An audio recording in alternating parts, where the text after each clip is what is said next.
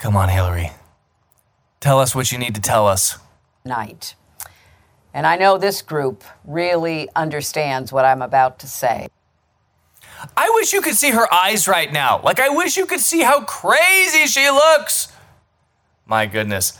Um, I'm not going to do this. You know what? I am just not going to do this. First of all, it's two minutes long. And second of all, she actually says, quote, right wing extremists will steal the 2024 election. Right wing extremists. That's what Hillary Rodham Clinton is here to say to the indivisibles. Who are we, the divisibles? Are we the divisibles? Are we divided into uh, uh, deplorables and whatnot? I know we're all focused on the 2022 midterm elections, and they are incredibly important. But we also have to look ahead because you know what? Our opponents certainly are. Right wing extremists already have a plan to literally steal the next presidential election. And they're not making a secret of it.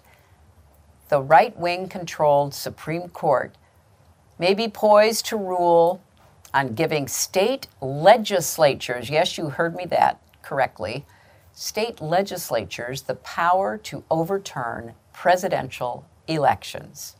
Just think if that happens, the 2024 presidential election could be decided not by the popular vote or even by the anachronistic electoral college, but by state legislatures, many of them Republican controlled. But there's also good news in the mm. face of this very. Uh, I'm not going to hang around for the good news from Hillary Rodham Clinton. I'm just not. I can't do it, ladies and gentlemen. On a Monday morning, I apologize to you. Do you see how disdainful she is of the idea of your state legislatures having any power over your lives? You see, she is one of the women who believes that the federal government should have all the power and that the states should just basically uh, have state birds and state foods and state histories and whatever else. Maybe maybe do the the school districts buttressed by you know the uh, the, the the federal education department. She doesn't believe that states should do anything. And so she is personally offended by the idea that a state legislature might have some say in selecting its own delegates. Incidentally, we know who the indivisibles are. I know who the indivisibles are. 18,571 total respondents to this gender bimarital status. Okay, gender bimarital status. Democrats and Republicans. Married men are 59% Republican, 39% Democrat. Married women, 56% Republican, 42% Democrat. Single men, unmarried men, 52% Republican, 45% Democrat. I think you know where this is going. Unmarried women, single women, 68% Democrat, overwhelmingly Democrat. Less than a third are Republican.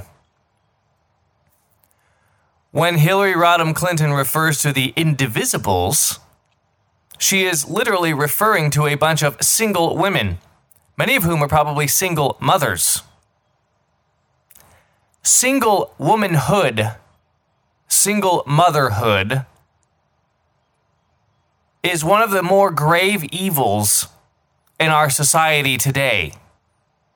Not only does it produce 68% Democratic